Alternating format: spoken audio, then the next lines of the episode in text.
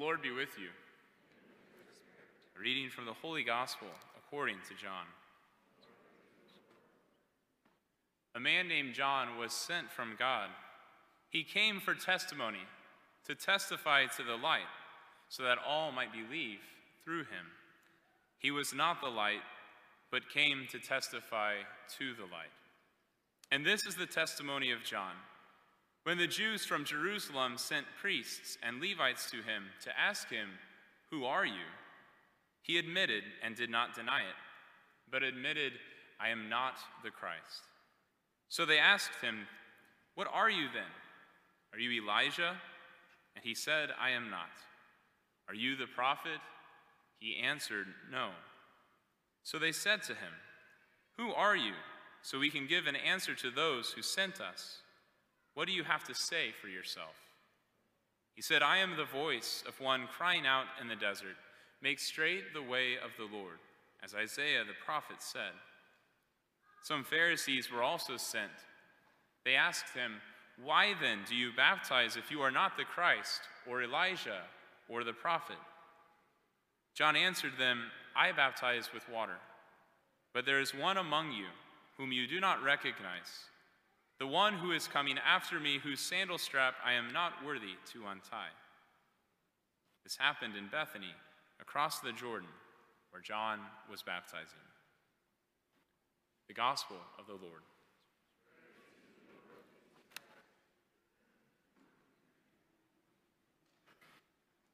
As Christmas approaches, many of us are likely beginning or will soon discover gifts under the tree. And as a kid, we can often, or could often, I should say, I'm not a kid anymore, surmise what was within because the wrapping gave way to what was contained within it.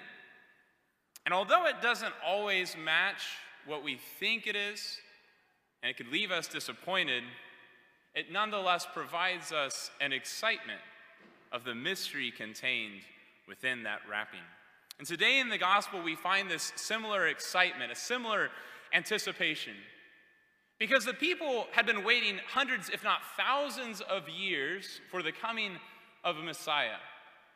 A Messiah who, as John says today, was already in their midst.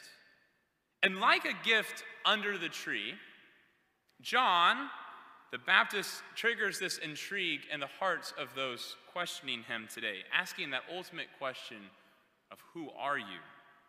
The wrapping of his life, the way that he lived, the way that he proclaimed the word of God, gave way to the question of what it was that he contained within himself. And these people didn't know exactly what it was that they were looking for specifically. But we know that the wrapping matters.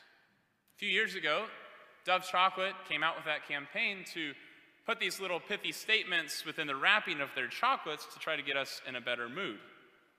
But in 2020, we realized we need more than chocolate or more than a change of mood to get us out of the darkness. And on this third Sunday of Advent, Gaudete Sunday, rejoice because the Lord is at hand. The scriptures offer us not only a hope, but they ask us that question of what is our wrapping and what is contained within. For Isaiah the prophet says in our first reading today, In my God is the joy of my soul. He has clothed me with a robe of salvation and wrapped me in a mantle. To be wrapped in a mantle to be clothed with the robe of salvation, we know as Christians that that is our baptism. Clothed in the garments of Christ, bestowed with the life saving waters, and becoming that true light, we have been set apart by God. And this is what affords us the hope to attain the joys of so great a salvation, as our opening prayer says today, to celebrate them always with solemn worship and glad rejoicing. We are able to celebrate as Christians amidst the darkness and live joyfully when we are wrapped with the very presence that is contained within. You see, that's why they ask John these questions. Why are you doing these things if you're not the Messiah? And John responds to them by saying, Because the Messiah is already among you. In other words, John is outwardly living the reality that was already alive within him and was present in his midst. And as Catholic Christians, we find joy in that same fact that Jesus isn't just among us, but he is living intimately within us. And so then we have to give way to this mystery. Our wrapping, our lives must be a wrapping of joy, to give testimony to the light, to reveal full and entire spirit, soul, and body that reality that is contained within. That Christ didn't simply just come to save us, but that he is continuing to save us through his grace, his divine life within us. And when people see our wrapping, then they should see that gift of salvation alive within us, not as a stale gift, but as a gift that keeps on giving.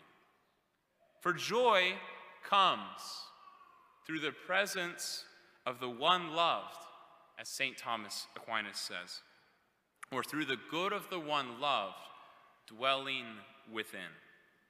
My brothers and sisters, let us be a people of joy, a joy of God's life within us to live joyfully that life of grace. And on this Gaudete Sunday, we rejoice because the coming of the Lord is already among us and within us, but it is still waiting to be unwrapped by us.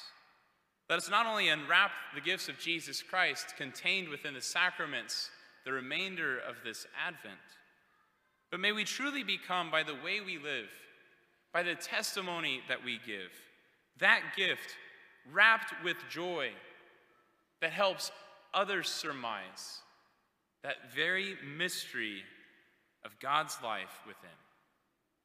This is the gift that awaits every soul under the stable, the manger on Christmas Eve.